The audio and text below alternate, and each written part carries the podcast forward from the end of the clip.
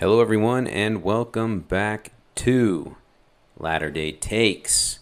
Thanks again for joining me. I'm your host, Harper Anderson. On today's episode, we have got a jam packed episode full of great stuff, if I do say so myself, obviously.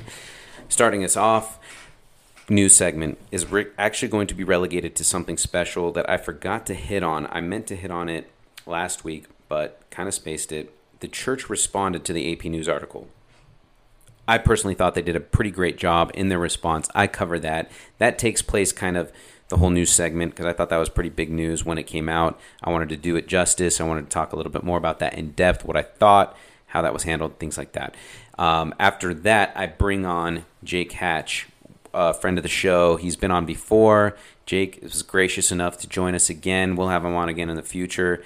Awesome conversation. We get into the mix of the racial incident that took place down at BYU allegedly, which we're seeing kind of a shift in the narrative. Jake and I talk about that.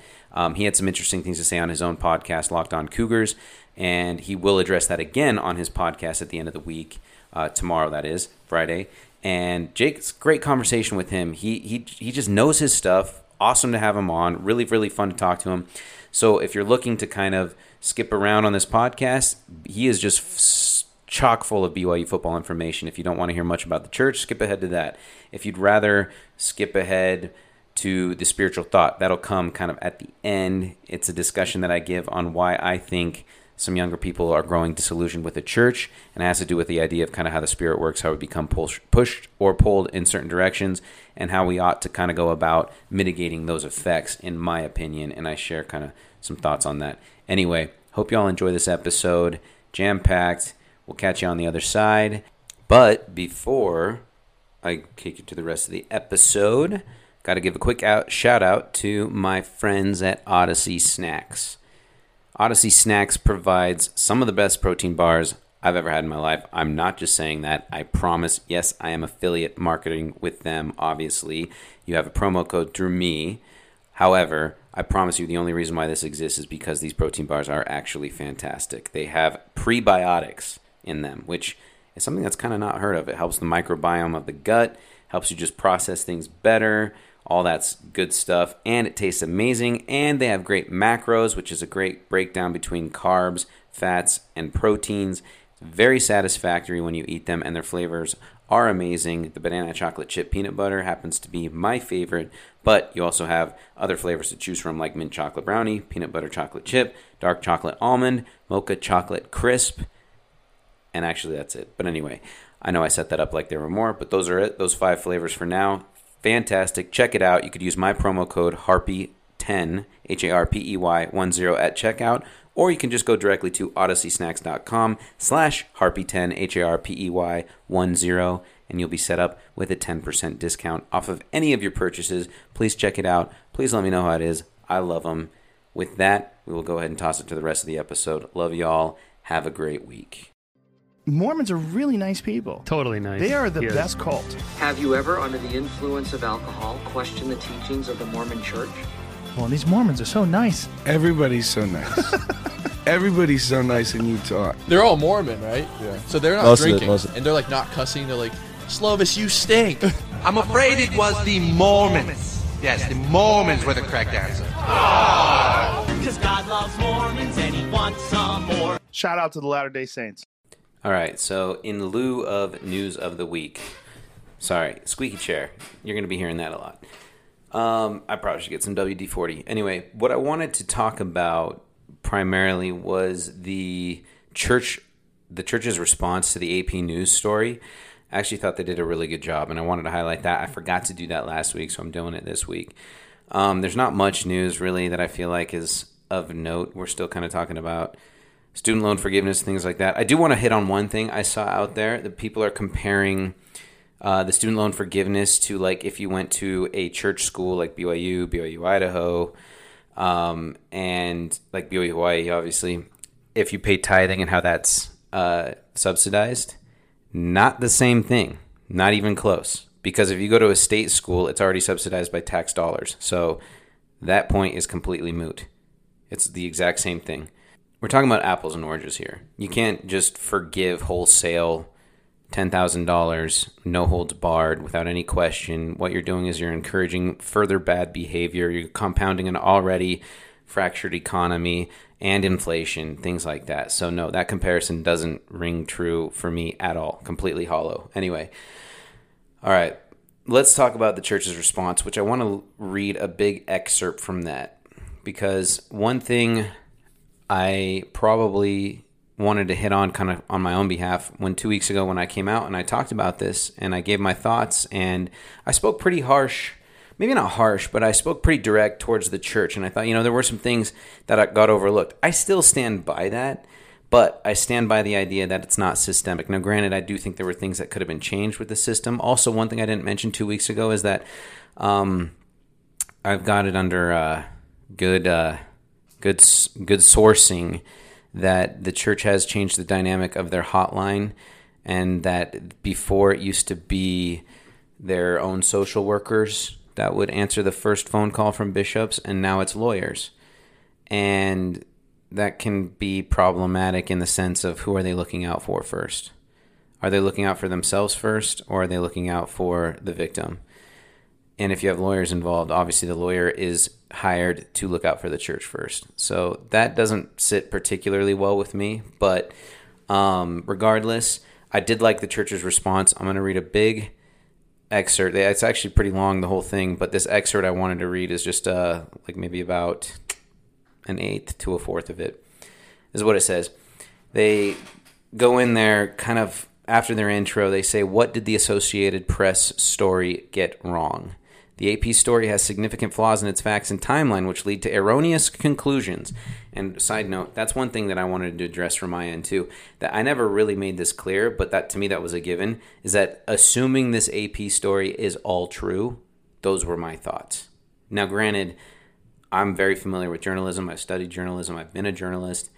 I know that most times, um, not all these things can be confirmed, and so you also have to deal with it from that angle as well. I didn't do a good job addressing that two weeks ago. That was assumed to me, but probably not assumed by some of my listeners. That's I was only speaking as if it was all 100% true and reported well, um, which was just the only angle I could take at the time, right? Because I couldn't po- prove that any of it was not true, so I had to just take it in as it as it was stated. But here we are, and the church is kind of clarifying some of that right now. So moving forward in their statement.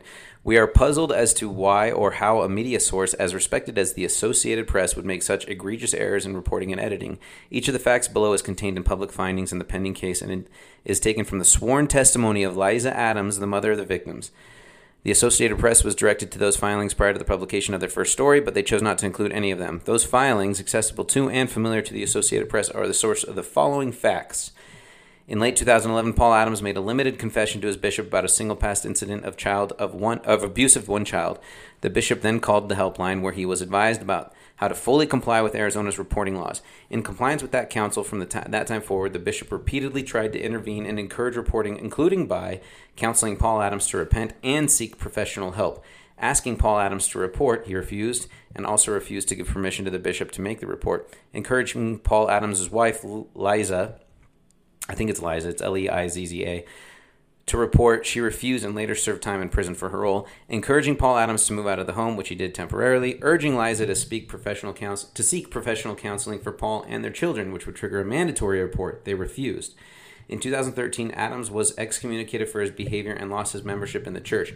Prior to and after his limited confession, Paul rarely attended church or talked to leaders. It wasn't until 2017, nearly four years later, that church leader, leaders learned from media reports the extent of the abuse, that the abuse had continued, and that it involved a second victim born after Paul's excommunication. The AP story ignores the timeline and sequence of events and implies that all these facts were known by a bishop as early as 2011 a clearly erroneous conclusion. And then they go on to say the suggestion that the helpline is used to cover up abuse is completely false. And then they go into kind of some of those details, which I actually believe. I don't believe it was ever used to cover anything up. I never said that. I never even alluded to or suggested anything like that. But I actually appreciate the church's statement, and it's kind of like a rare time when you'll see them be just direct and just kind of, hey, like like you guys are just wrong. It's all erroneous, and here's why. And I think we could use more of that in the church, especially nowadays. And what's funny is that we're going to be talking about in today's podcast. I've got Jake Hatch coming on in a bit. we're going to be talking about kind of BYU's response to this racial incident that took place at the women's volleyball game last weekend. And it's kind of similar. Like BYU and the church have very similar approaches to PR, which is like, hey, like let's not punch back. That's like maybe their fourth uh, in priority list of priorities. Like first is like, hey, how do we do this as softly as possible? Two, how do we defend ourselves? Three, whatever, and then fourth, finally we can hit back. And it seems like they just kind of ran out of options here with the church and the AP News article because of that AP News article being so harsh. They're just like, hey, you guys are wrong, and here's why. And I want to see maybe a little bit more of that, not because I want to see the church punch back, so to speak, but what I do want to see is the church defend themselves. And you know what? That doesn't mean they're not being loving. I've talked about this before. Just because the church is going to be aggressive in their stance of what they're doing and, it, and being confident in what they do does not mean that they're not loving because love is conveyed, or rather, love, the true measurement of love is is based on how it is given, not how it is received. How it is received is subjective. I've talked about that before on this podcast. Anyway, I wanted to address that because I thought they did a pretty good job. Now, that doesn't mean they're perfect, obviously, and I've talked about that before. Organizations, they're not perfect. Um, a lot of times when they're run by men, you're going to have imperfect men and women. You're going to have times where things get lost between the cracks and people get hurt. And you know what? That doesn't mean that the construct that the organization is built around is any less true. And that's my ultimate stance. So, with that being shared, we're going to go ahead and toss it to myself and Jake Hatch talking about the incident that took place on the BYU women's volleyball game as well as a preview of the BYU football season to come, what to get excited for, who to look for, what to expect, things like that. Jake is a BYU insider. He's been on the podcast before. He comes with a wide depth of knowledge when it comes to all things BYU sports, and I'm so honored and happy that he t- decided to take time to come onto the podcast. All right, Joining me on the podcast today is Jake Hatch at Jacob C. Hatch on Twitter. Give him a follow. Great follow, BYU Insider. Love the scoops that he's always given us. Has a daily podcast, Locked On Cougars. We've had him on the podcast before. Jake, welcome back. So happy to have you, especially considering all the things that we need to discuss today. How have you been, man? I'm doing well. Thanks for having me back. I'm excited to be back on the show. Good, good. Well, you've been busy. There's no question about that. Football season for you, man. Yeah. Can we? Oh my gosh! Can we just take a second and just rejoice? I mean, football season finally back. I don't know what it. I actually know. Who am I kidding? I know exactly what it is. The hype around BYU's football team this year is bigger than it's been. I think. I mean, what what are we talking here? It's got to be. I mean, would it just be since 2009, since we were pre, last pre-ranked in the season, uh, preseason ranked?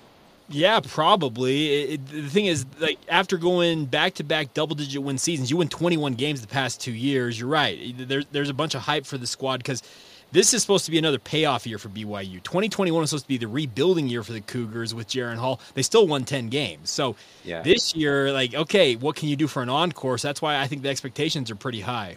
Yeah.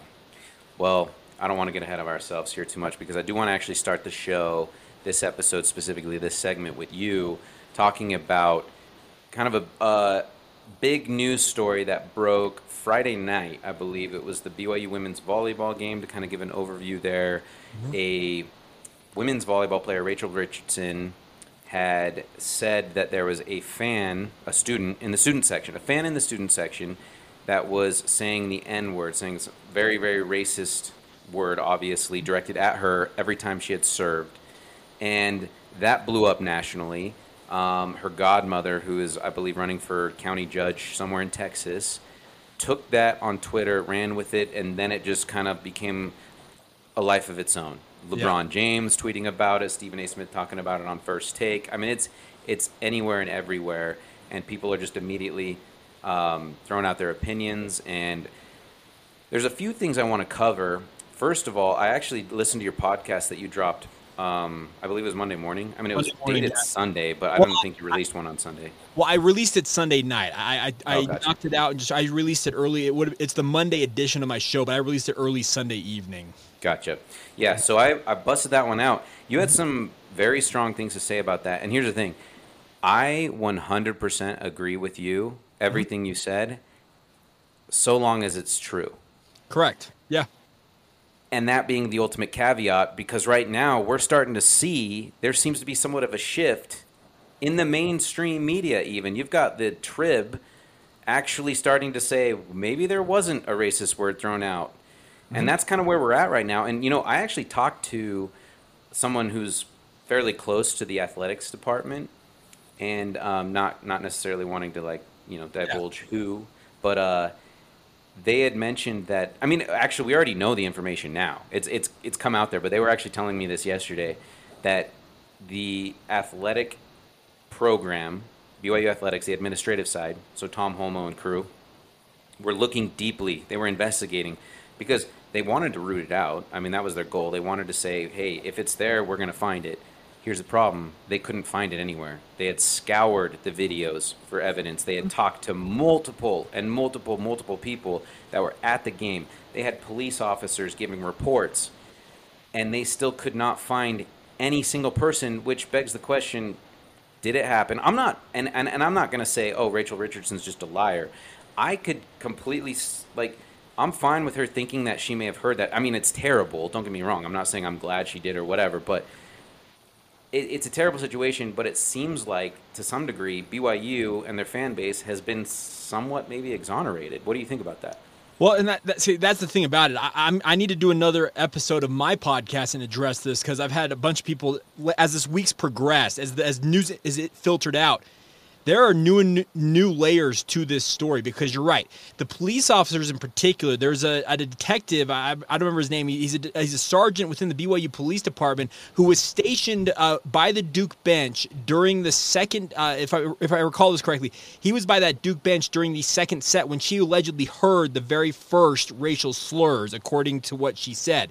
Then in the fourth set, he was standing in front of the ROC student section where allegedly those slurs came out of, and he said he heard nothing. He said he heard people uh, directing uh, comments at the Duke players, trying to distract them while they're trying to serve and that type of stuff. But he said he never heard a racial slur. And uh, let, let, let, so, th- with all of the information now at hand, I'm with you. I'm not 100% convinced that uh, that a slur was necessarily uttered, but I also am not ready to say that Rachel Richardson was lying. I think that there are so many different caveats to all this. The reason I said what I said on Monday is because I was doing it in direct response to the multiple statements that BYU put out over the weekend trying to tamp this down that's so that's where the kind of I think some people Cause I've had people coming after me as the weeks progressing. Well, you're going to recant what you had to say. I'm not going to recant what I had to say because racism needs to be rooted out in our society. There's no doubt about that. The situation is though this story, there are new layers, new sto- new storylines. I, I, don't know, new evidence that's emerging. Because you're right, they've scoured that film back, forwards, and as many times as they possibly can from every angle, trying to find out what's going on. This guy that was actually banned from BYU's campus, it's, BYU's campus, it's an indefinite ban. But according to the Deseret News, he may have Asperger's or be on the autism spectrum. So there, yeah, I saw that too. Yeah. So there are so many caveats to this story that I'm not sure that we're ever going to get to the bottom of it, but as more and more information comes to light, it sure looks like there may have been a, a misinterpretation or somebody heard something that they thought they heard. Uh, there, there's a lot more to this story than what we knew when I originally was talking about this. Yeah, on Sunday evening. Yeah. So, I the the you had mentioned the statement that BYU had put out because I remember initially thinking like I and I I mean I heard about it right away. Like I'm on yeah. Twitter, I, I have mm-hmm. friends on Twitter, and they're like, "Are you seeing this?" And you know they're telling me they're saying apparently the BYU like some fan said the N word and it was yeah. directed at a, a, a black woman volleyball player for Duke and there's just all sorts of things going on and I mean my immediate thing is to pump the brakes anyway and to say well okay let's wait for more information to come out which by the way I hate that just suggesting that is like, oh, how dare you? I'm like, well, am I supposed to take every like? I'm sorry that there's been a precedent established for mm-hmm. people that actually do cry wolf. I mean yeah. that that story has been in existence for how long, right? That is an analogy of life that people actually do say things just to get a rise out of people. Unfortunately, those people do exist. Like I said, I'm not saying Rachel Richardson was one of those people necessarily, mm-hmm. but saying, hey, let's pump the brakes. The Jussie Smollett, Smollett, Smollett, however you say that, that situation is is kind of what comes to mind here because now, granted, he might have had like actual motivations behind doing what he did, but that's been sure. basically widely proven as a hoax, right? Now, I'm reminded of that because it's so recent. But anyway, sorry, I'm getting a little bit tangential here. BYU comes out and they say, and this is where I kind of had a problem too, and it's kind of along the lines of what you're talking about. BYU makes their statement and they say, We have apprehended the fan and we've kicked them out and banned them. They are not a BYU student. They do not directly or explicitly say that that fan has been confirmed to be the one that used the racist slur. Correct. But they definitely alluded to it. Because mm-hmm. they didn't full on say it has been confirmed, but they also didn't say it's been unconfirmed. So you, my immediate thoughts were, oh, well, if BYU says they caught the person, then it must have been true. Like it must have been a BYU fan that actually was saying racial slurs directed at a, another player uh, of right. the opposite team. And you're kind of thinking like, okay, then that's terrible, and let's put that to bed and everything.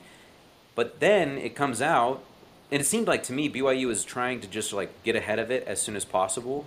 Yes. And I think they did a really bad job of that personally. I think they should have also said, and I understand they're kind of between a rock and a hard place, but if, looking back at it, hindsight is twenty twenty. It should have been something more along the lines of, "We're investigating the situation. We have talked to, we have apprehended a fan that has been definitely in the mix, taunting things like that. But we're doing a full on investigation to see where we can." When it comes to the racial slur, I don't know. I mean, I, I just felt like BYU handled it poorly, and now they're having to like kind of walk some of that back and now say we actually haven't found anything.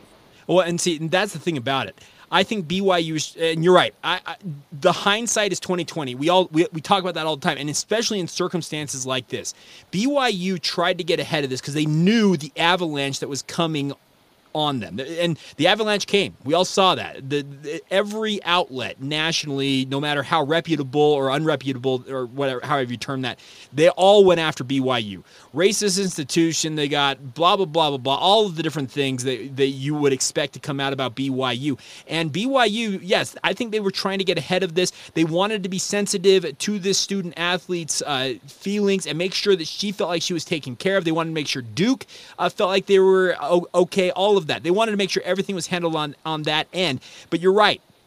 I think, uh, but. So let me let me say this. The reason they said their statement, in my opinion, is they were trying to get ahead of what they knew was an inevitable avalanche coming downhill at them. But I'm with you. They probably, if they felt like there were there were any uh, potential reasons why this were untrue or they didn't necessarily have the right guy, etc., they could have handled it better by saying, "We are looking into this. We're investigating it." The the shotgun nature of the statements that BYU put out essentially was judge, jury, and executioner. This happened. It's sealed, signed, and delivered. Their DOA. Like that. That's the way it felt from the weekend. But as the week has progressed, you're right. BYU's had to walk back a little bit of this. Uh, Tom Holmoe has asked for people to send in evidence, whether video or audio, so that they can examine that. They've been looking at this film, so it feels like they may, yeah, in some ways jump the gun with the statements they made because that's what caused all of this. Like, well, yeah, they admitted it, so therefore they're guilty. That that is, and that's I think what like as soon as BYU made that statement, they yeah. the majority of the people reacted how I did, which was like, well, it must have happened then. Yeah. And so Same then yeah. you open up the floodgates for uh-huh. people to then who have a bone to pick with BYU, and that's the part where I would just I stopped short because I mean, granted, oh, for the record, you doing what you did, assuming it was true, I get that. And it's yep. like, hey, if this is true, then this. And that's mm-hmm. where I agree 100%.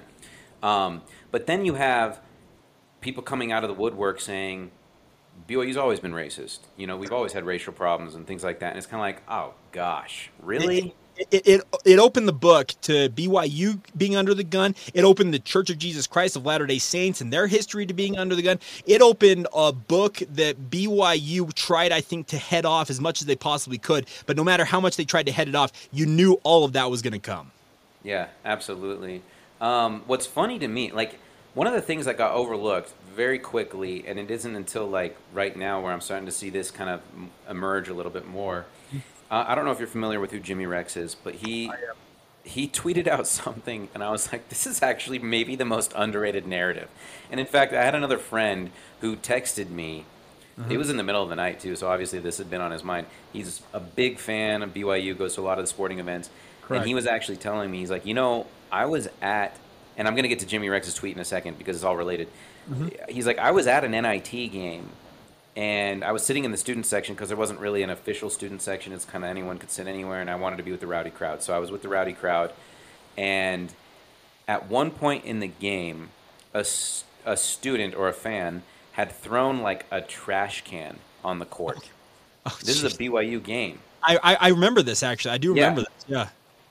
He said immediately. All the, all the fans were pointing out that student. They were chastising that student. They were saying, "What are you doing?" The security came, apprehended the person. Boom, done. Like judge, jury, executioner, like you said, done on the spot. And Jimmy Rex had tweeted, he's like, BYU is notorious for having a bunch of tattletales. The fact that nobody has come forward and said, I know who did it, it was that person, and that instead people would rather believe that there's widespread racism to the point where others will even say, I'm going to actually be hush hush about this because I'm also racist. I'm not going to even point a finger at who's saying it. It's like that you're having 6,000 people all uh-huh. say, and you had, and people have pointed out, BYU's basketball team, which has a handful of black people on it as well, that were at the game because we know athletes are incentivized to to actually attend other athletic events, so they do that often. They were there; they didn't hear anything. And you're kind of sitting here like, so we would rather believe that that was the case, that it's all systemic, as opposed to the fact that maybe something got lost in the mix here. Anyway, me having attended BYU, and I don't know if this was your experience as well, I have never actually experienced a more consistent, overzealous group when it comes to like pointing out problems and like doing their whatever it is they can to to call fire where they see it. You know, I mean, when you deal with the intramurals, like when they're sa- if you missed a if you missed a one day of shaving, you weren't playing. And Uh-huh. they, it's like you could be clean shaven. Like we were all like we were practically prepubescent at the time, and it's like, did you shave today? And it's like, well, I don't have anything on my face right now. And they're like, doesn't matter. The rule is if you didn't shave today, you're not playing.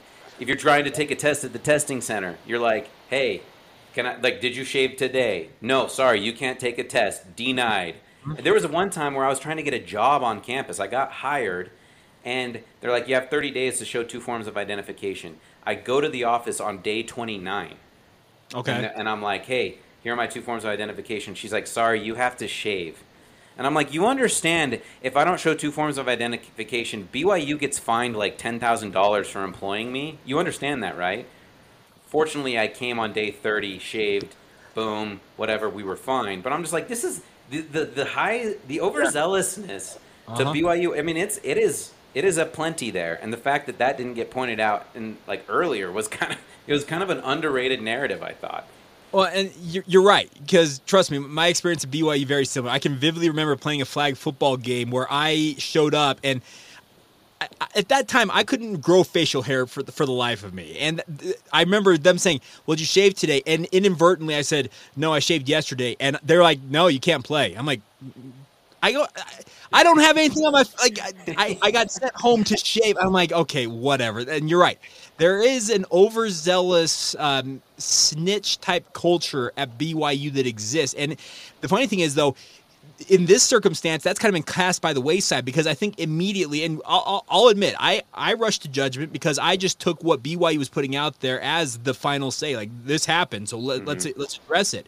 But as things have progressed, you're right. There, maybe we, all of us, I, I'm talking to the collective we out there. Yeah, We're a absolutely. little, we're a little too hasty in all of this. And for Jimmy to put that out there, I haven't talked to Jimmy in a hot minute, but he is a BYU fan through and through, and Big he's got a very good, he's got a very very good point there that it is it is a very large snitch culture with BYU and their honor code. So Yeah. that that that is an underrated point to all of this. I, I I will completely agree there.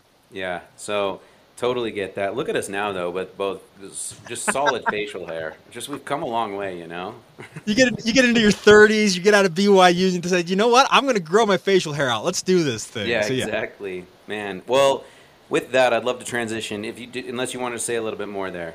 Well, and so I just there's one other thing on this is yes, is is racism an institutional thing with BYU? I don't believe it is. But the, the, the thing about what's going on with this is you're right. The narrative out there, I feel like in many ways, no matter if this is completely debunked, like if it, if it turns out that this was a quote unquote Jussie Smollett uh, type case, or this is a situation where there is some evidence on both sides that support both sides of it, no matter what happens, I feel like the damage has been done. That, that's the thing. The, the, damage is done, and there's nothing I feel like that's going to happen between now and whenever that is going to put any of that back into where back from where it came. So that's the only sad part about this. No matter how this ends up, the damage on all sides is done, and there's no there's no going backwards. And that that's oh, the sad part about this. Hundred percent. I mean, it's the classic like when a newspaper has to print a retraction Correct. Redac- redaction, whatever it's called. Yeah. It's like always on the back page, small uh-huh. print. Uh-huh. It's yeah. there because, le- like, I mean, I don't know if there's legal ramifications to it, but it's there just to kind of maintain their integrity or whatever. But it's there. Mm-hmm. It's like when you spend 24, 48 hours in the news cycle and it's BYU and racist in the same sentence, what ramifications are there going to be years down the road? There's a fallout yeah. that has already taken place. And now you've got Big 12 bloggers saying BYU shouldn't be allowed in the Big 12 until we've got like until they do well, a complete check top to bottom. And that's not even a that's not even a blogger. That's a columnist for the Fort Fort Worth Star Telegram, oh, Mac gosh. Engels. Yeah. Wrote, he wrote he wrote an op-ed saying that BYU needs to have very clear delineated rules set forth when they come into this conference. They need to have the Big Twelve. Inve- I'm like, oh my gosh. So yeah, the damage is done, and that that's the sad part about this whole deal. Yeah. Anyway, well, Jake, I appreciate you wanting to address that. Best of luck mm-hmm. addressing that again on your podcast. I'll be looking forward yeah. to catching that one. Are you releasing that tomorrow? Uh, so that'll probably be on my Friday one. Actually, tomorrow on my podcast, Clark Barrington, BYU offensive lineman. Oh, that's right. You mentioned that. He's yeah, uh, he's. I've got an NIL deal with him to come on weekly, so we, we're actually releasing that one tomorrow, and I'll probably address this more on Friday's edition of the show. Love that, man. Love that. So wait, real quick, then. Now that we're on that topic, how, what was behind the process of picking him for the NIL deal, and how did that play out?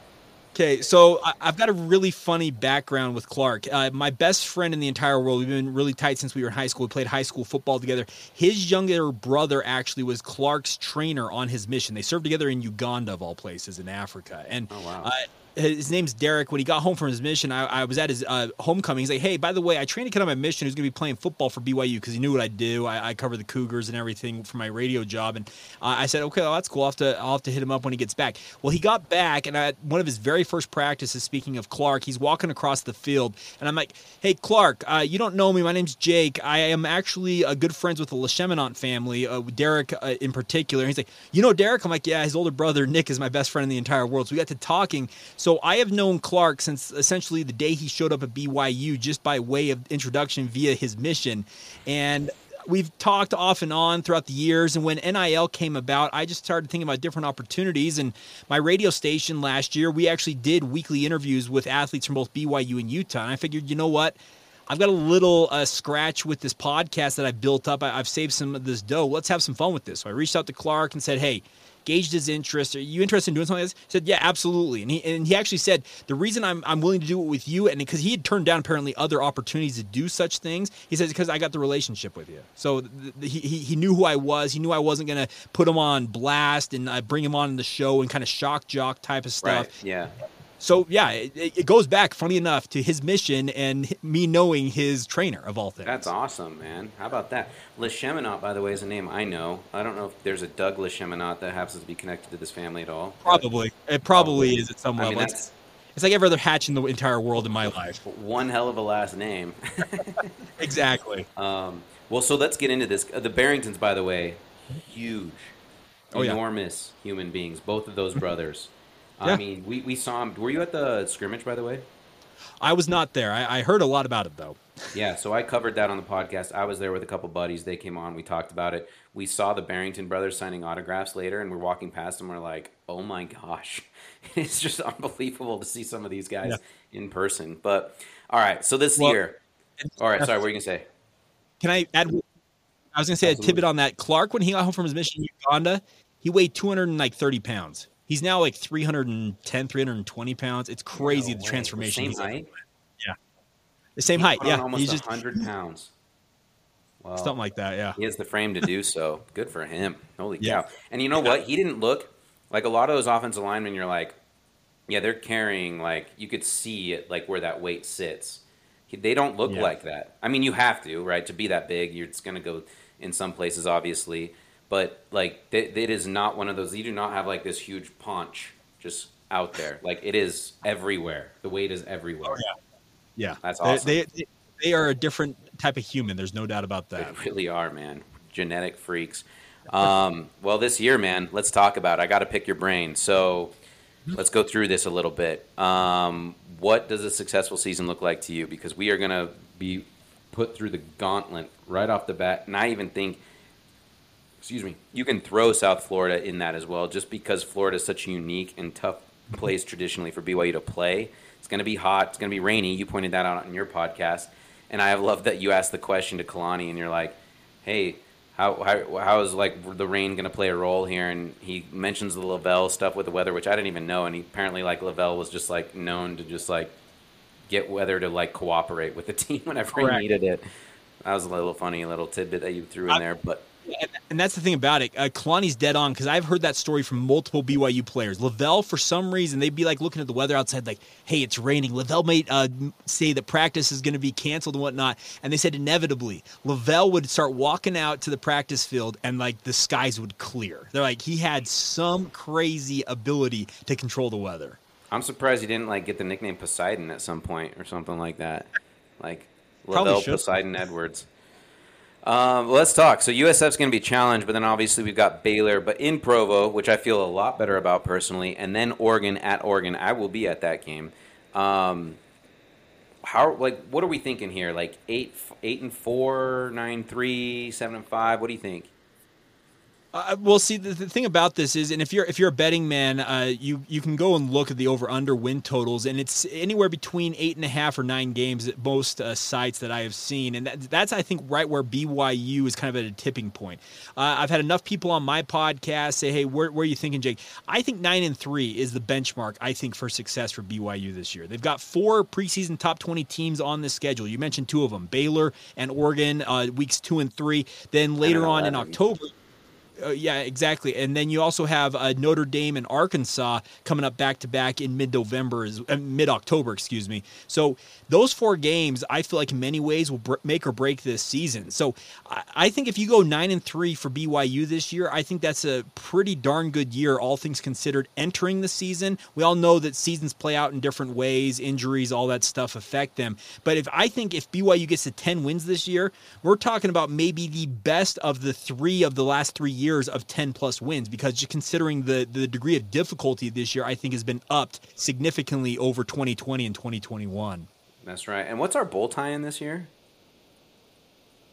Uh, they're a free agent technically once again oh, this year. Like so they, they, they, yeah, they're, they're guaranteed to play in a game, and uh, ESPN will find a spot for them. There are some parameters out there they could end up playing in like Phoenix and some other other spots, but they could play anywhere in the country at this point. Let's just put it that way. That can be exciting, but it didn't really work out too well last year. I really think just getting UAB in that bowl was just like so uh-huh. crushing. It was kind of like, yeah, we just weren't up for it, and that's what led to the loss ultimately. I think, but and, and the players and coaches have actually acknowledged that. They said that we just weren't up for that game. Ilaisa Tuiaki, the guy, Ilaisa might be the most guarded interview of all the coaches on BYU staff, in my opinion. And he laid it out. He's like, you know what? We went into that game. A lot of us were down about the bowl opponent, the, the, the location, just the way things were going, and we didn't play our best. So yeah, they they have admitted that yeah that was that was a letdown. So uh, the hope is this year maybe get a little better bowl location because Boca Raton. I was at that Boca Raton Bowl in 2020. I know it's not a very big bowl game, but it was in Boca Raton, Florida. That's much better than Independence Bowl in Shreveport, Louisiana. No offense. Yeah, no, I get it. Totally get it. Um, yeah, and I would agree. Like, so you said nine is the threshold for success. So eight, I, yeah. we're disappointed. Yeah. Uh, I think if they went eight and four, I think there would be a modicum of BYU fans who said that, that that's not the year that they expected. I, I think that, but as I said, every season plays out differently. If all four of those uh, preseason top twenty teams, who knows, uh, Harper, if they end up being top ten caliber teams, and you battle every single one of them, and you're you're in the game, if you go eight and four and you win the eight games outside of that and you were in every single one of those contests, you just dropped them in the end. I think eight and four at that point might be looked at as actually a pretty successful year, but I feel like you need to pick off at least one or two of those. You know what that is? That's flashes of 2016. Yeah, I would agree with that. I would completely agree with what you just said right there because 2016, in many ways, was that exact same thing. Yeah, that's Kalani's first year. The four losses they had were like like combined of like nine points or something like yes. that. Yeah, yeah, and it was, it was yeah it was a tough schedule too. So how do we do against USF? What do you think? I think BYU is going to go in there, and I think they're going to handle their business. I think this is a veteran squad. You're right. The history of BYU playing in Florida, it's not good. Let's be very clear about that. You look at the records; they have lost so many times there. I think the, the first time they actually won Florida, at least in a long time, was that Boca Raton Bowl in 2020. It might have been actually the very first win in, in Florida, if, I, if I've got my uh, history right. But I think this BYU squad, they're motivated. They've got a veteran laden squad. They've got a guy like Jaren Hall who's been through this before. He's his first start came in Tampa the last time they played right. uh, USF in yeah. 2019. So I think this squad understands what they're up against the rain is going to be a factor if, if the forecasts hold, but the, the, the same thing at the same time, the humidity, the relative humidity and the temperature due to that rain should be significantly lowered. So that actually plays to BYU's advantage in some ways. That's a good point. That's a really good point. I didn't think about that. Yeah. Um, so I've got a source mm-hmm. directly tied to the football program. Hashtag sources? Are we going to sources? yeah, Let's go. Hashtag sources, man. yeah who uh, thinks the the secondary is going to be questionable, and okay. the fact that this person thinks that is actually troubling in my mind. Mm-hmm.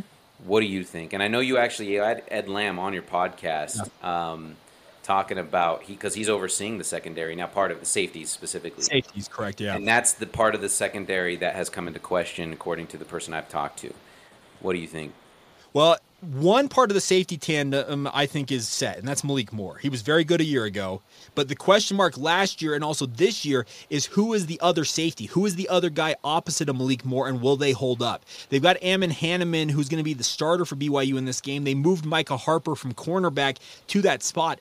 I- am convinced, by the way, if Micah Harper had not uh, suffered some injuries during training camp, he probably is actually the starter opposite Malik Moore at safety there. I just think that Ammon Hannemann was available. The best ability is availability. Uh, and I think that the question will be if whoever's that other safety opposite of Malik Moore, they've got to hold up their end of the bargain. Because you're right, that that's the one uh, weakness it feels like for this secondary. I think you got some pretty proven options at cornerback in both D'Angelo Mandell and Caleb Hayes, as well as this Gabe Jeudy. Yeah, Lally the corners could be really good actually. But the thing about it, Harper, is the corners, the the the top level of the corners, the the ones and twos, very very good. You suffer an injury though, whether it's with the safeties or the cornerbacks, that's where I think your source they're, they're right. You get to the second level, the the twos and threes here for this secondary for BYU, suddenly you're looking at a lot of unproven options, and that's where the concern is. They've got to stay healthy with their starters. So he was specifically um, talking about tackling Okay, I, I can see that. Yeah. And kind of Malik Moore was the one that came into question a little bit that he doesn't really wrap up too well. And so if Hannemann, mm-hmm. it, does, Hannemann, I would bet is pretty physical because I remember his brother, like never held back. His brother was like, "I'm just going to go get him," and it's a very athletic family. Those Hannemanns are were always awesome to watch. So that's kind of exciting to see that this new one, this the youngest one, come in uh, into the mix now and see him play. Is he pretty physical? Do you know anything about him really in that regard? Yeah, he's actually a, I would describe him as a as a rugged player. You're right. The Hannemann family, they have similar to the Kafusis, they've been very good to BYU over the mm-hmm. years. Like there's a ton of Hannemanns who've been through. I know the Kafusi name is probably more widely known among BYU fans because there's more Kafusis out yeah. there. The Hannemanns, they got a lot of talent in their own right. And Ammon, he is a guy who's a more rough and tumble player, I feel like, than a guy like Malik Moore. Uh, Malik, uh, I'm with I'm with your source. He doesn't necessarily wrap up all the time. He's not necessarily the most uh, sure-handled sure-handed tackler, but as a free safety, I think he can get away with that a little more than a guy like Ammon Hannemann, who's going to be the strong safety. You're uh, as a strong safety by definition, your job is to come up and run support. You're supposed to play a little closer to the offensive line and play in run support. So I think Ammon's actually better suited for the position he's playing in.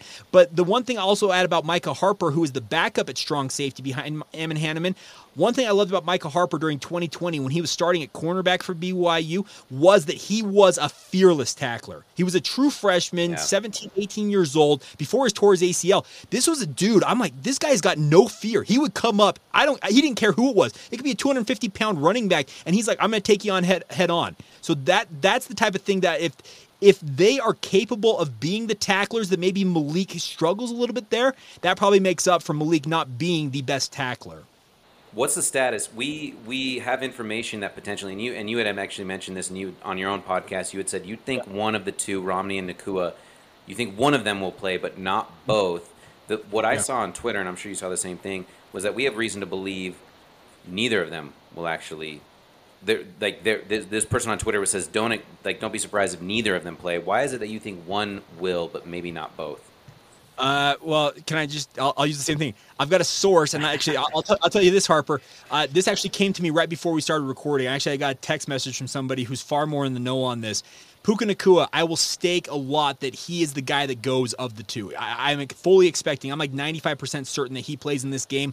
Gunnar Romney, 50-50 right now. So I, I'm fairly certain that Puka is going to play in this game. Not so sure on Romney, so I'm feeling pretty confident that my my one of the two prediction will hold strong here. Oh, I love that, man! This is breaking news right here. Breaking yeah, news. I, Unfortunately, it is a podcast and won't be it's uh, okay. out there for a few hours, but awesome. Thanks for sharing that, man. So, how much of this has to do with the fact that they're just thinking it is South Florida, no point in really risking it. Whereas if it were Baylor, if it were Oregon, they'd be like, "We're playing both of you. We don't care. We got to risk it. You guys are our guys."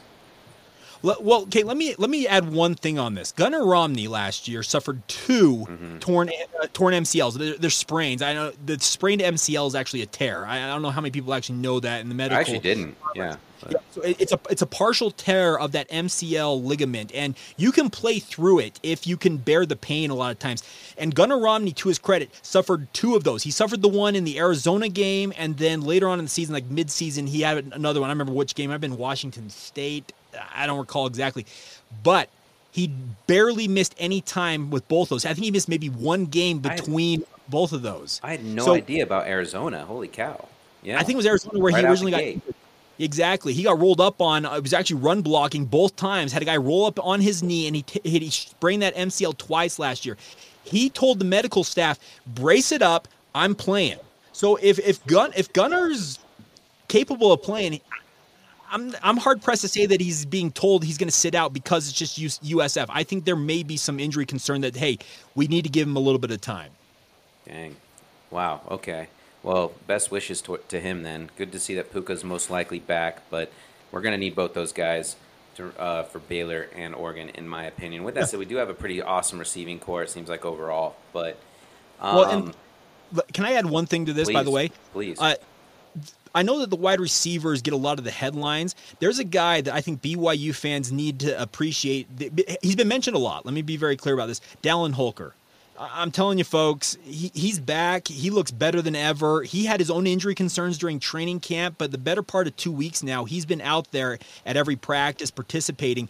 And if they do miss a guy like Gunnar Romney, I'm telling you, Dallin Holker, he's capable of going out into that slot area where like a guy like Neil Pau'u last year played or a Samson Nacua and being just as effective th- there as he is at tight end. So, yeah, you you miss out on not having Gunnar Romney potentially out there, but I'm I'm man, I'm really confident that Dallin Holker is more than capable of filling that void. Well, Holker's got some speed too. Like that's he played, he played wide receiver in high school. Yeah, Holker's. I actually that's that's a really good point. Like I didn't really we kind of it's easy to overlook that because obviously it's he's battling it out with um yeah. I'm totally running a blank on the other tight end. Isaac Rex is Isaac the other Rex. guy, obviously, and Rex is more of your traditional tight end. Traditional I, tight end, yeah. He doesn't quite have the speed, but he's great. He's a good, more of a oh, blocking tight end. Well, Isaac Rex is all of 6'6", 260 pounds. He's like the prototypical tight end. If you could create a tight end, Isaac Rex is who you'd go after. Dallin Holker is more of your Dennis Pitta type. Yeah. Six foot five, 225, 230, but can run incredibly well. And that's a nice tandem to have there. So th- that, that's the re- reason why that missing out on Gunnar in this type of a game, if you need to give him a week or two to get healthy, well, this is the game to miss probably. And you say, hey, Dallin, you're getting some extra targets this week. That's not a bad idea. Um, didn't Pitta play receiver in high school too? He did, and he walk on the BYU football program, bulked up over time, similar to Holker uh, during his career. So, and then had an awesome NFL career. Exactly, and was on his way to being one of the preeminent tight ends before those those hip injuries. That's Just right. absolutely devastating hip injuries with the Baltimore Ravens. He really was. Like he, he was making a name for himself. I remember fantasy wise, which I know is kind of stupid, but like honestly, that is a pretty good gauge a lot of times. Um, Pitta was like one of the talked about tight ends. Like it's like that's who we want on my tight end, like for my roster, fantasy roster, things like that. But um, speaking of kind of maybe Holker up and co- not not necessarily up and coming because he's a name that we already know and he was awesome. But like, what other rising stars might we want to like we look on the lookout for this year? Uh, on the offensive side of the football, if you want another tight end that's I think going to start to emerge this year, is Ethan Erickson. Uh, he is a guy that Aaron Roderick has highlighted multiple times. He's a guy out of Kahuku High School in Hawaii. Uh, funny enough, he's about as white as they come, even though he played in Hawaii. Uh, really, really uh, talented player, and they they really feel like he is going to be a guy to keep an eye on. Uh, I think folks are going to be absolutely enthralled with Kingsley Suamataia. I know that he got a lot of headlines as a five star transfer coming in, but you don't come into this offensive lineup. BYU and unseat a multi-year starter in Harris LaChance at right tackle for nothing. I, I was just gonna say he's not even uh, listed as a one, which is like I like he was such a big transfer, big deal. But anyway, keep going. Well, they, they can put the or there all they all they want, but he, Yeah. if he he's going to be out there at right tackle. I, I I think that BYU fans are going to fall in love with what Kingsley can throw out there on the field, and I I think he's a he's a future star for BYU. Uh, on the defensive line, keep an eye on Tyler Batty. I know that people have heard his name a lot, and he's kind of been up and down. I think this is the year he finally busts out. He has done a ton of work with Jan Jorgensen, who is the BYU career sack leader, was the Mountain West Conference career sack leader for a time before that was broken a few years back. Uh, he's done a ton of work, especially on his pass rush ability with Jan Jorgensen. We've seen it with our own eyes in the media portions. Uh, keep an eye on him. He could break out this year, and that could be a welcome addition to this BYU def- defensive line. Just getting some extra pressure on opposing quarterbacks. That's it's a critical, critical element that BYU has been lacking defensively, and he may be able to bring it. So those are probably some of the guys to keep an eye on. And I just I expect. Oh, by the way, one other guy. Keep an eye on what Ben Bywater is going to do for an encore this year. He had 100 tackles a year ago. I know that Keenan Pili's back. I know that Payton Wilgar's back, but I think Ben is really ready to step into being a star for this BYU defense at linebacker. Love that. Want to before I get to one person that I want to bring up, who I'm surprised you didn't mention, but maybe that's because I'm wrong. Um, Jan Jorgensen. Quick tidbit on him. Uh, He's getting some praise because he is he a grad assistant technically.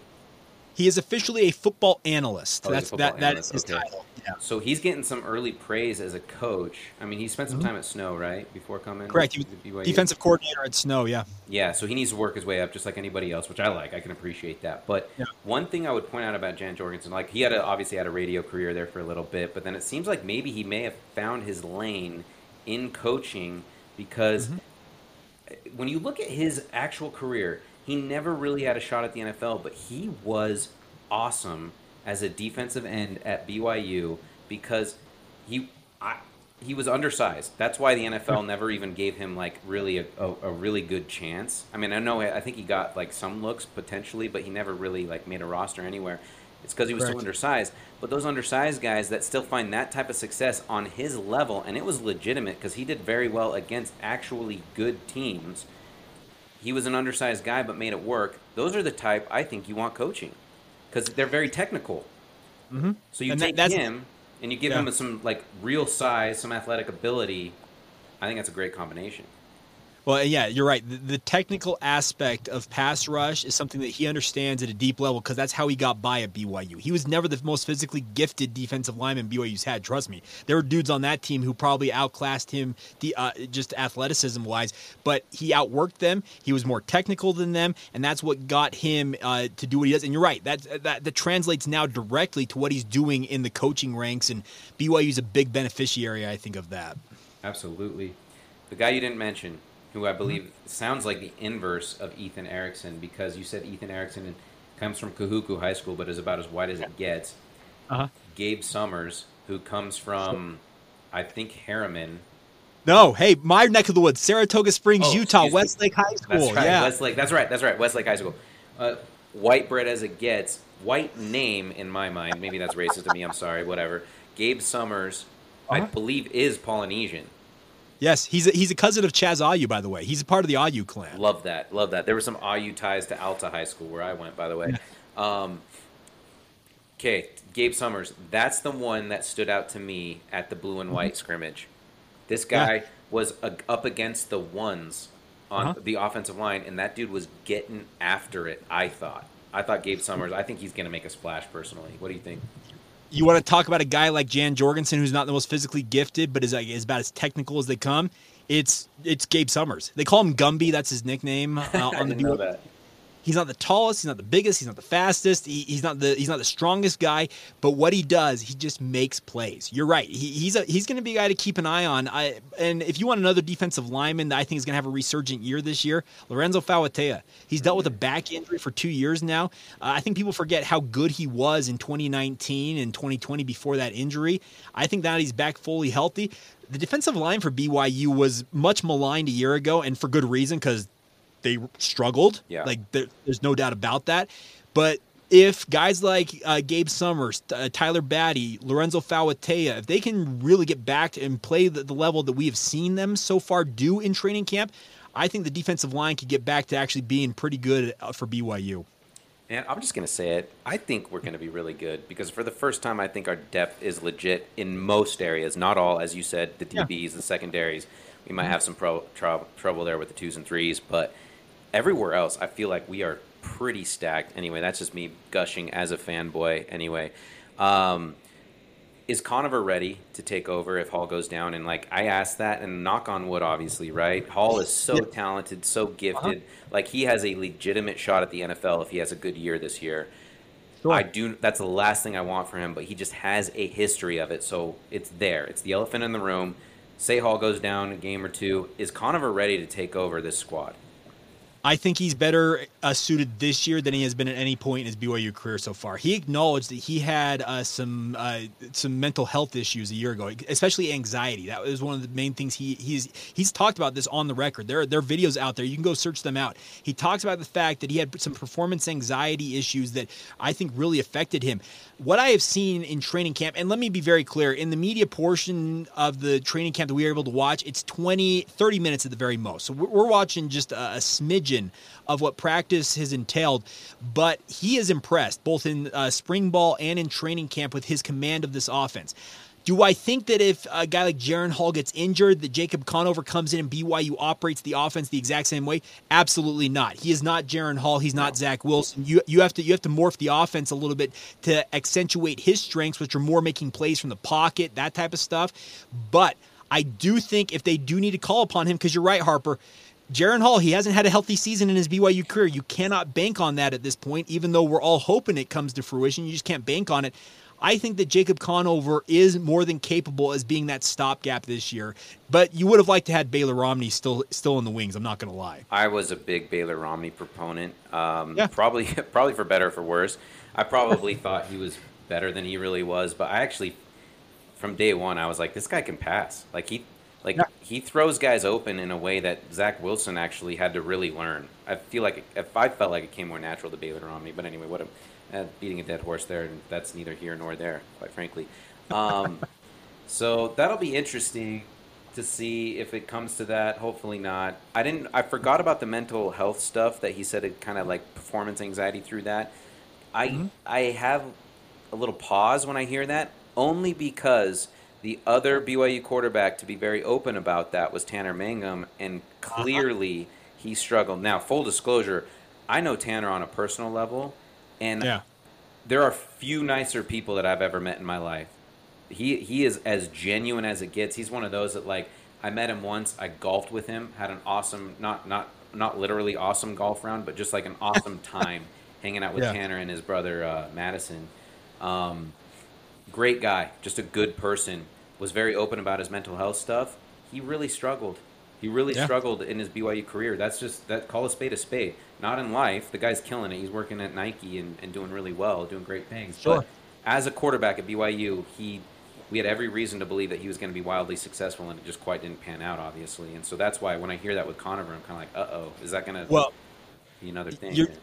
Yeah, you're not the only one though. That, it brings a stigma down. There's no, there's no doubt about it. It is going to be be a stigma. And let's say Jacob Conover. Let's say this is the final year we see Jaren Hall in a BYU uniform. He has a great year. He goes off to the NFL, and Jacob Conover is the guy in 2023 leading BYU into the Big 12.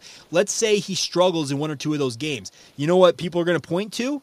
Mental health. Is is he having a, recur- a recurrence of those issues? It, it, it's a very, very bold thing for him to go out there and acknowledge he's had these issues, but it's a two edged sword. It's both praiseworthy and it's also going to bring detractors out of the woodwork if you do struggle. Yeah, in an effort to destigmatize it, it can yeah. compound the issue when, when things get really rough, obviously, right? Correct. So, and Correct. best wishes to him. I mean, that's nothing. That's nothing to be trifled with, and I, I take that seriously too. It's a real thing, and I'm glad people are speaking about it more openly. I really am because it should be destigmatized but sports is a completely different avenue when it comes to these things. And oh yeah, they, you know, if it, it, doesn't really matter what's affecting your play, if you're not playing well, it just whatever. People are people have a short leash and short patience for that kind of thing, right? So. Best wishes, yeah. best of luck to Jacob Conover, obviously, and so hopefully it doesn't come to that, and hopefully he just battles it fine. Hopefully Jaren Hall stays healthy and just best of both worlds, and then Conover can maybe take over next year, right? Because he, I've heard great things about him. That's why I asked you. Yeah, well, he's he's a he's a four star talent. Like the, there's a reason why programs all over the country are recruiting him Nick out of Saban. Arizona. Yeah, Nick Saban so. specifically wanted Conover. He went after him, gave him a gave him an offer, didn't take it, yep. chose BYU instead. You gotta love that. How do you not love a guy like that, right? Um, okay, as we kind of close out, and obviously we took way more time than I thought we would, but that was that was bound to happen. Thanks again for coming on, man. It's been awesome. Good, like, I love having you on. If I could have you on every week, I would do it, man. But I wouldn't dare try and take that time away from you. Um, Last question that you are probably not really qualified to answer, but uh, when am I ever qualified to talk about any, any of the things I talk about on this podcast? How is Utah going to do this season? Uh, in a word, I think they're really good. I like I, I think that they make another run at, at, at, a Pac-12 title. I think they make another run at the Rose Bowl. Uh, the the whole thing with the college football playoff deal, it's an invitational, folks. I'm not 100 percent convinced that that that the, the, the power players that be want a Pac 12 team the caliber of Utah. And this, this is nothing against Utah. This is both uh, just a, an SEC bias, a Big Ten bias. This is the, the TV people out there at ESPN. They want the big brands in those games. That's what they prefer in the playoff. So I think Utah makes another run at a Pac 12 title game. I think if they make it to the Rose Bowl, that's a fantastic, fantastic thing because the Rose Bowl to me, and I think you and I, we're, we're a similar age, Harper. The Rose Bowl for me growing up was like, this place looks awesome. Yeah. January 1, it's like 70 degrees. It's in Southern California. Like that is like the the place to be in college football in my mind every single year. The playoff, okay, great. It's it's that's cool. You can win a national title over here the Rose Bowl to me is like just glorious. So if Utah can make another run at a Pac 12 title A and make another Rose Bowl, I think that is more than enough in my mind for it to be a fantastic year if you're a Ute. Having that rose stem in your mouth yeah. is iconic. That's iconic. That was yeah. the coolest. That was way cooler than a bag of Tostitos, Tostitos corn chips, or uh, an orange. I mean, like uh-huh. seriously, having a rose in your mouth was like that is the coolest freaking thing you could do as a college football player. I'm with you there, man. The, the fact that Utah could put a rose on their decal on their helmets was just awesome. Yeah, like not that, wrong. That, it was a great look. So yeah, I think they make another run at the Rose Bowl this year. I think they're gonna be really, really good. Uh, as any season could go for BYU, for Utah, injuries could derail that, but. Going into this year, I think both BYU and Utah fans, they're going to have some fun this year. I think there's going to be two very good years coming up. So at the same time, I can appreciate your gamesmanship while also being like, well, I'm going to be the bold one here because I don't make any bones about it. You probably didn't catch this, but like last week's podcast, I freaking just put them on blast because I actually heard it. Yeah. so I had my own buddy actually comment on that, and he's like, "Yes, I had to listen. Of course I did." And he's like, "I think your take on Utah is asinine." He's a huge Utah fan, right? like we're talking season ticket holder and everything. Like he loves them. He's okay. way more connected, way more in tune than I'll ever be. But uh-huh. I don't know, man. What'd you think? What'd you think about my theory comparing him to Riley Nelson? Now, I just said cut from the same cloth. Obviously, he is sure. Cam Rising is way more talented than Riley Nelson. But what'd you think about that? Saying that they're kind of similar in terms of they get a lot more credit than they should from an athletic perspective and their ability, versus just what they're mm-hmm. able to do on the field as a captain, as a commander of their team. I can see where you're coming from. Let me let me let me acknowledge that because you're right. Is Riley was Riley Nelson the best thrower of the football? Absolutely not. Like there were similar to the Jan Jorgensen comparison we made earlier right. to, uh, earlier in the show. There were better quote unquote arms and quarterbacks on that roster, but the ability in a key moments to make a key play Cam Rising, Riley Nelson have that in their bag of tricks. And trust me, that is something that there are quarterbacks would kill to have that skill in their bag of tricks. And so I, I don't think the comparison is completely out of bounds because, yeah, I do think Cam Rising is a better quarterback, yeah. like a pure quarterback than Riley Nelson. But that just that that in-game ability to make a play when you need it the very most, the, they're they're right there for yeah, cut out of the same cloth. You're dead on. Yeah, and the thing that comes to mind is the bowl game against Tulsa when Riley Nelson was like he called the play. He called the play. this was so uh-huh. cool. Like we just got within we just scored it was like 27-28. I can't remember who we were playing mm-hmm. at the time. Um or, or, sorry, it was the it was, Tulsa Bowl, right? In the Armed Forces Bowl, yeah. It oh, was in the, in the, it was versus Tulsa, sorry. It was yeah, against Tulsa, Tulsa in the Armed Forces Bowl. Uh-huh. And it was like 27 28 or something like that. We scored a touchdown to go down one, and it's like less than a minute left in the game. Cody Hoffman right there on the side, and Riley Nelson just throws a sign out there, calls it on his own, uh-huh. which was to go for two off of a. Or am I getting? I might be getting some of the details wrong here. It might have been a touchdown at this point so they were actually he, they scored the touchdown to win the game. It was play called red alert. That that was, but he did. He signaled out. They they didn't. They went no huddle on. That's it. what it was. They, it was no huddle, and it was a fake spike. Exactly, fake spike. He throws it up. Cody Hoffman goes up and gets it. Win the game. Yeah, and it was instead of instead of spiking it, which I don't think we had any timeouts, and instead of huddling yeah. up, which they could have done because they had time on the play clock, he just said, "Hey," and he pretended to, they were going to do a spike. Does a fake spike. Tosses it to Cody Hoffman. It was a brilliant play calling. It was someone only with the tenacity that Riley Nelson had. Like someone like him that has that type of tenacity is going to be able to pull off. That's a Cam Rising type move. His athletic ability yeah. is obviously better, so I'm not saying that. I just want to reiterate that. But my overall point being, now he's a guy that teams can plan for. And if you look at Riley Nelson's senior year, he actually mm-hmm. lost the starting job to Taysom Hill yeah. at one point. Yeah. Then Taysom got gets injured. Riley uh-huh. Nelson comes back. So I'm saying maybe some of it will die down because all of a sudden teams can plan for him better. Um, maybe they'll see that his athletic ability isn't quite maybe what we thought it was. I don't know. That's all I'm saying is that's all completely speculative. Would I even bet on it? Of course not. Utah yeah. could be amazing. They could make a freaking playoff. They could make the Rose Bowl, like you said. I don't, I'm just saying it's it's possible. That's all hey, if they're going to give the ball to my to my boy, the pig farmer Bryson Barnes, uh, that'd be kind of fun to watch too. yeah, there you go. I don't actually know much about this Bryson Barnes guy, but is he is he the QB two? Yeah, he's from Milford, Utah. He grew up on a pig farm, like thousands of hogs on his family's farm, and he that's what he worked. But he played at Milford High School, a one A school, uh, set all kinds of records running a spread offense at Milford. Uh, a lot of people discounted the fact he's playing one A football during his high school days, and we're like, he's never going to be a D one guy. But he had D one skills. He had the size, the ability, the arm. Utah picked him up as a walk on, and to his credit, he has beaten out Ja'Quinden Jackson, who is a former four star talent in his own right, to be the backup quarterback behind Cam Rising this year. That is news to me because they were they were this Ja'Quinden guy. They were talking to him up big time. Like he actually sounded pretty legit. And and JQJ as they call him, Ja'Quinden Jackson, he made a big big move this offseason. He looked really really good. I've talked to enough people up there at Utah who thought that he was going to be the number two quarterback. But to Bryson Barnes' credit, his consistency day in and day out apparently has won him that backup job at least for the time being. Amazing. Well, if we keep talking more about Utah, I'm going to have to rebrand this t- podcast, so we don't want to do that. And I got to let you go, Jake.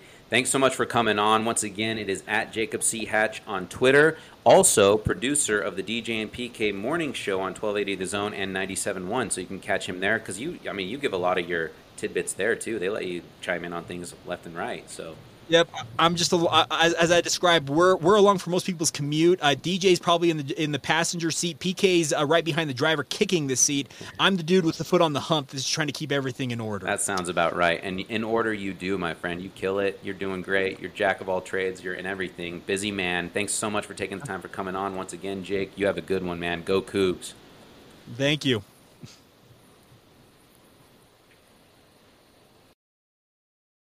Okay. Thanks again to Jake Hatch for coming on the podcast. Um, and furthermore, just for all of you for taking the time to listen to my to my thoughts and my take on some things and the feedback that you've all given me. And that's one thing I wanted to address as I kind of close out here in the uh, kind of the spiritual thought segment of the podcast that I like to end on usually. Um, is that I've gotten a lot of feedback specifically about the episode from a couple weeks ago. Why is everybody leaving the church? And uh, first of all, I appreciate all of it. Like I said, I, I you're all so kind. The feedback was awesome, and it's it's exciting to see kind of who this can help, and and the the feedback that I've gotten from people that I don't know that have reached out to say that they appreciate kind of my sentiment and my words and um, encouraging me to keep moving forward, and that helps a ton. While at the same time, I encourage everybody else to be a voice for good, to be a voice for the gospel, because we need more of that. We're seeing a growing uh, segment of enemies towards the church. Now, we've always had people that aren't in the church, um, but we have not really had this strong segment of opposition to the church, not in this dispensation at least. Certainly, I mean, at times you had it obviously when the church started, but since then the church kind of greased its wheels, got things going, and really kind of stayed out of the limelight for a long time. And it's not until recent, I feel like, that we're seeing the church kind of be like they're just casting shade at the church as much as possible, just trying to make us sound like we're this demonic, evil, terrible people. And you know the the situation at BYU is a perfect example of that because they know BYU is an extension of the church, and so whenever there's an opportunity to cast BYU or the church in a negative light, they'll do it. And that's that growing segment that I'm talking about. And so we do need to have people that are more encouraged to speak boldly. Now, boldly doesn't mean rude, bold doesn't mean mean, it doesn't mean unloving. It just means standing for what you believe in. And I'm a firm believer that we need to have a stronger uh, crowd of the church that does that. People that are zealous about me about their beliefs as members of the church. Anyway, so anyway, thank you again for that feedback. Um, and there were some of you who provided other feedback in forms of kind of like what else they thought is why reasons of people leaving the church. One that came to mind almost immediately for myself, and some had pointed this out too, was the church history. A lot of people may struggle with church history. Now, that one kind of falls under the organizational structure that I talked about and how it, it's if it's you know built by imperfect men and women, it's going to be run imperfectly. Just that's the fact, and that's kind of what history goes into some of that. And I think a lot of times people use church history as a crutch when it comes to other problems that they may have. If their testimony may not be that strong and they're looking for an excuse to abandon the testimony and their beliefs, then they may point to the history. I think a lot of times that happens. Um, that doesn't mean it's not worth addressing still, and I'd like to address that more fully at a time that feels right and feels like I'm more prepared to do so. I have to be careful in my approach here because I'm far from an expert in the realm of church history. I know I know about some random topics, like Mountain Meadows Massacre is one that I'm pretty well versed in. I, I found that whole situation pretty fascinating um, and, and terrible. I mean, fascinating and terrible and really, really sad. And is not, it does not make the church look good, even a little bit. Um, but I would maybe like to bring somebody on that's a more of a kind of a church historian at some point that could really do, you know, give it the justice that it deserves. Um, and we could maybe talk and have a conversation about that. So I'm still kind of looking into that, but there's a there's quite the lineup of schedules that I've got basically for the next couple months. So I'm not sure when I'll be able to fit that in. Um, one thing that struck me as kind of interesting as I ruminated a little bit over the last that that that episode specifically, which was, you know, why are people leaving the church? Why is everyone leaving the church? Is that we're seeing a large swath of younger people specifically leave the church um, for one reason or another. I'm not entirely I'm not entirely sure you can pin it down to just a couple of reasons. Um, but one thing I do think that does not sit well with the younger generation is that a lot of times we want to have more proof of reasons of why we should be a part of the church. They want maybe direct answers from God. They want to feel like he truly not only is guiding the church, but guiding his members very individually, which he is. But here's the problem is that it takes a lot of work to do that. And one thing that came to mind is like, what is it? What is the thought process behind those that get hung up in those details of maybe feeling like, well, I'm a member of the church, I've been baptized, I have the Spirit with me, the gift of the Holy Ghost. Then why do I not feel like I'm being pushed or pulled in a specific direction. and this is what came to my mind, and I actually wrote a lot of this down just a few days ago, is that God will answer us when we have used the resources He has already given us. So it's kind of that whole concept that when it comes to the church and being born in the church uh, at this age, in today's day and age, in this dispensation, with so many resources just right at the tip of our fingers, we can go so many different places to find all the information we need for better for worse, obviously. What then? What are we supposed to do with it? You know, a lot of times it's kind of that same idea where like people that are born in the United States and in this day and age that w- were born on third base, but they thought they heard it, hit a triple um, or they think they hit a triple. It's kind of the same concept in the church. And one thing that I wa- actually wanted to point out too that I absolutely loved, which comes out of Mormon, uh, near the end of Mormon, it's Moroni specifically writing in these verses, and he's talking about their imperfections. And he's saying, I don't want you all to judge us by our imperfections, which I actually love. I love that Moroni had the wherewithal to be like, well, how are the how are the Gentiles in the in the last days going to read our words? How are they going to take it in? And he had that concern because he felt inadequate. Which, yeah, maybe have a little more confidence, Moroni. But I also get it too. I get it. Um, and in the specific verse I'm pointing to is Mormon 9:31, where it says, "Condemn me not because of mine imperfections, neither my father because of his imperfection, neither them who have written before him, but rather give thanks unto God." That he hath made manifest unto your unto you our imperfections that ye may learn to be more wise than we have been. We were born on third base and we have all the people behind us that hit a single that hit a double that actually hit a triple and then we were born. We can look back and we can look back at their mistakes we can look at their progress and all we can do is just build upon what they've already built an amazing foundation right? It's standing on the shoulders of giants. So i looked up that scripture in the scriptural citation index. I wanted to see which uh, prophets and apostles have shared that in general conference. And lo and behold, one of my favorites, Elder Maxwell, in October 1984, shared that verse, and he specifically cited Lorenzo Snow. So he's actually, it's Elder Maxwell in his own talk, quoting Lorenzo Snow. And Lorenzo Snow says, I can fellowship the president of the church, he said. If he does not know everything, I know I saw the imperfections in Joseph Smith. I thanked God that he would put upon a man who had those imperfections the power and authority he placed upon him, for I knew that I myself had weakness, and I thought there was a chance for me. I thank God that I saw these imperfections. I love that. I love that so much because I think a lot of times we get caught up in the idea that the church should be perfect, so ergo, um, everybody that runs it should be perfect too. And it's couldn't be further from the truth. I mean, we look at prof like the prophet today. President Hinckley is like salt of the earth. We all loved that man so much. That's the one I look back to a lot because he was the prophet of my childhood, and I loved President Hinckley because he just seemed like this amazing example of what a prophet should look like. I think President Nelson does a lot of a good job with that as well. Not to say President Monson didn't, but there just seemed to be a certain connection that I felt with these two, and I I truly believe that these men would actually look to it and say, well, yeah, it's because Joseph Smith, it's because Brigham Young, John Taylor, they had to pay the piper. They had to really be put through the ringer in order to establish what it is that a prophet of the church should look like. And it was hard on them. And they had the world coming down on them. Anyway, I feel like I'm getting kind of off on a tangent here, but going back to the reason why maybe some of the younger generation has problems with the church like that might be part of it their perception that it should be perfect or that they should be directly pushed or pulled in a direction.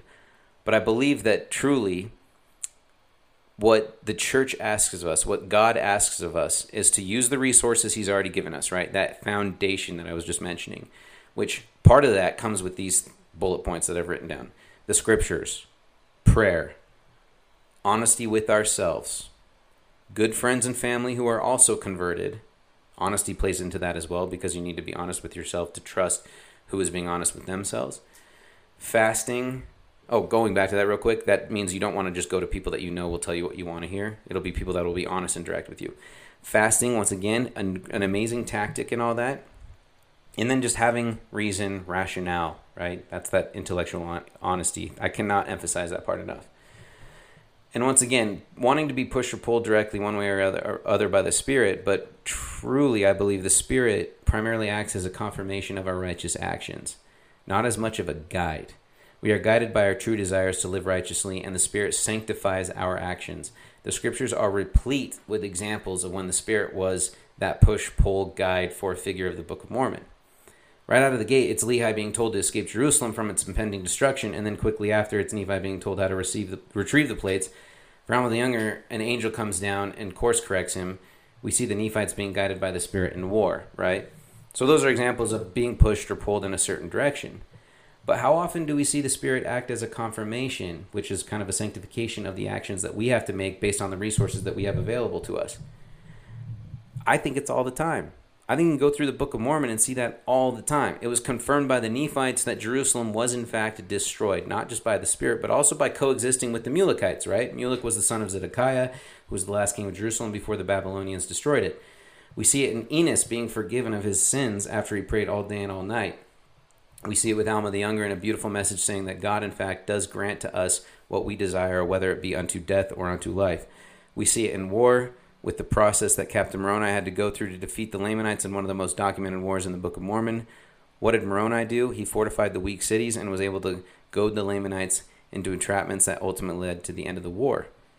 Moroni did so because he was already a man of God, and confirmation was given him by winning the war and reestablishing peace in the land. Nephi and Helaman has his calling and election made sure, or at least the sealing powers, which is confirmation that his actions are always of God. As much comfort that might come to us for always being directly guided by the Spirit and being told what to do, that's not what we signed up for, right? Where does faith play that role? We have to make the decision first, have to feel confident in that, and then it will be confirmed. If we were constantly pushed or pulled in, in any which way direction by the Spirit, then the only thing that we would actually learn in those moments is to wait around until we're told what to do and to trust ourselves less. We still have eternity to figure this out. And unfortunately, it looks like it's going to take just about that long for a bunch of us to figure it out. Everything's changing, my mind goes to a different time. Old love, I remember falling so madly. There must have been magic in the valley and a rhythm in the night. I could almost see it. Did you fade right out of I, if it takes time.